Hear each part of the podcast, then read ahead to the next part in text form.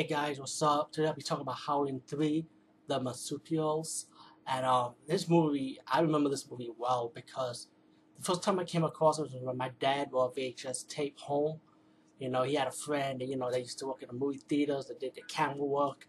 And back in the days, man, if you know somebody, they hook you up, you know, like taping theatrical releases, like the actual theatrical format of a movie and video cassette. Yeah, we all know what they're called, but that was back in the days, by the way, guys.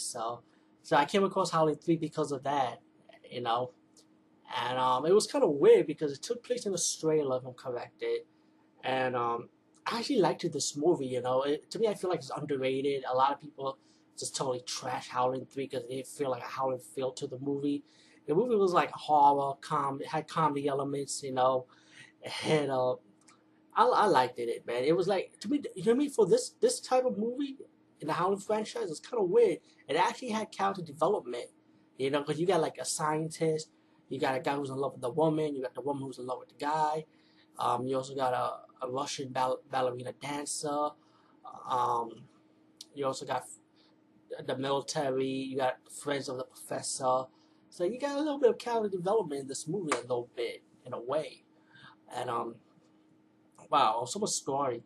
The movie starts off with this videotape, like from the early 1900s, but this werewolf getting stabbed by these tribes, and his professor, he ended up showing it to a student, and he was hired by this guy to you think werewolf really exists, pretty much.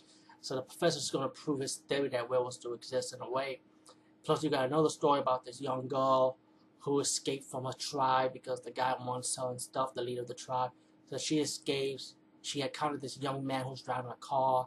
He chased her and wanted to become an actress in one of his movies that he was working on. And later on, they both developed a relationship. The young man, the young woman from the village called Flo, spells backwards, pretty much wolf, you know. And you also got these three members of the village going after the young girl to bring her back to the village, you know. While we got the professor working on his theory, you know, about the werewolf, they found out that there was a young female, that she was a wolf. She mentioned of a town named Flo. The young female escapes, you know. You also find out later in the movie she was pregnant by the young man, so she could have like a little baby werewolf. The nun, it was able to get the female and bring her back to the village, while the doctor and his friend end up, with the help of the military, going to the village, and they can end up capturing these werewolves to study them, and later on they want to massacre them. And the professor felt like it was wrong, so he released two of the members of the village to go with him, you know, to help them escape from being massacred by these military. And while Chaboa, you know, the young female who was in love with the young man, she ended up giving birth to the baby, and she found that her man was looking for her too, and she spotted him in the cave.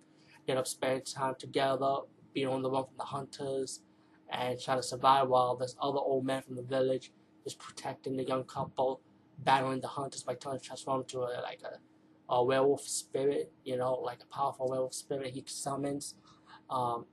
Later on, he died, and the young couple and the leader of the werewolf village and the Russian woman who was a wolf and the professor all meet up in one place. They gave the old man a burning burial, like he burned his body so he could move on to the next life.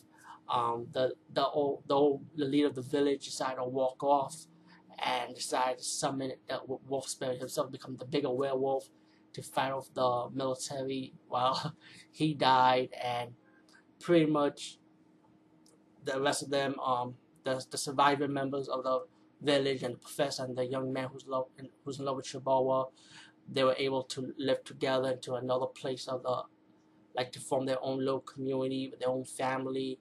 The young man decided he wanted to move on, and he takes Chaboa with him and his son to move out. They live in California, the professor and his woman, and he has a daughter with the Russian wolf woman. And later on, as they live in their life, the movie progressed a little bit later on when the son visited the professor, the son of Chaboa, and his father, who's in love with Chaboa. He grew up, he visited the professor, telling him how he's doing, how his family's doing, and you can able to see him see his mom on TV. She don't get the Academy Award. and then your twist ending with the cam flashing that Chabot reveals herself to be a werewolf in the worldwide media, and it was like a little twist, you know. Plus you got the three nuns who are still alive from the village, you know, watching them on TV. The professor's friends watching this on TV. The professor and his woman, the Russian werewolf, were watching this on TV. They were getting nervous and shocked by Chabot turning into a full werewolf, when she was up to the Academy Award, and you know, and then she runs off the stage pretty much, Chabot, and then you get your credits rolling up. All in all, Howling III: Marsupials, I felt like it was a really enjoyable movie. I actually liked the Howling III, the third part of the franchise. I thought it was enjoyable, just like 1 and 2. And I know a lot of people hate on it, but you know what, I should give it a chance. And peace, guys, and see you later.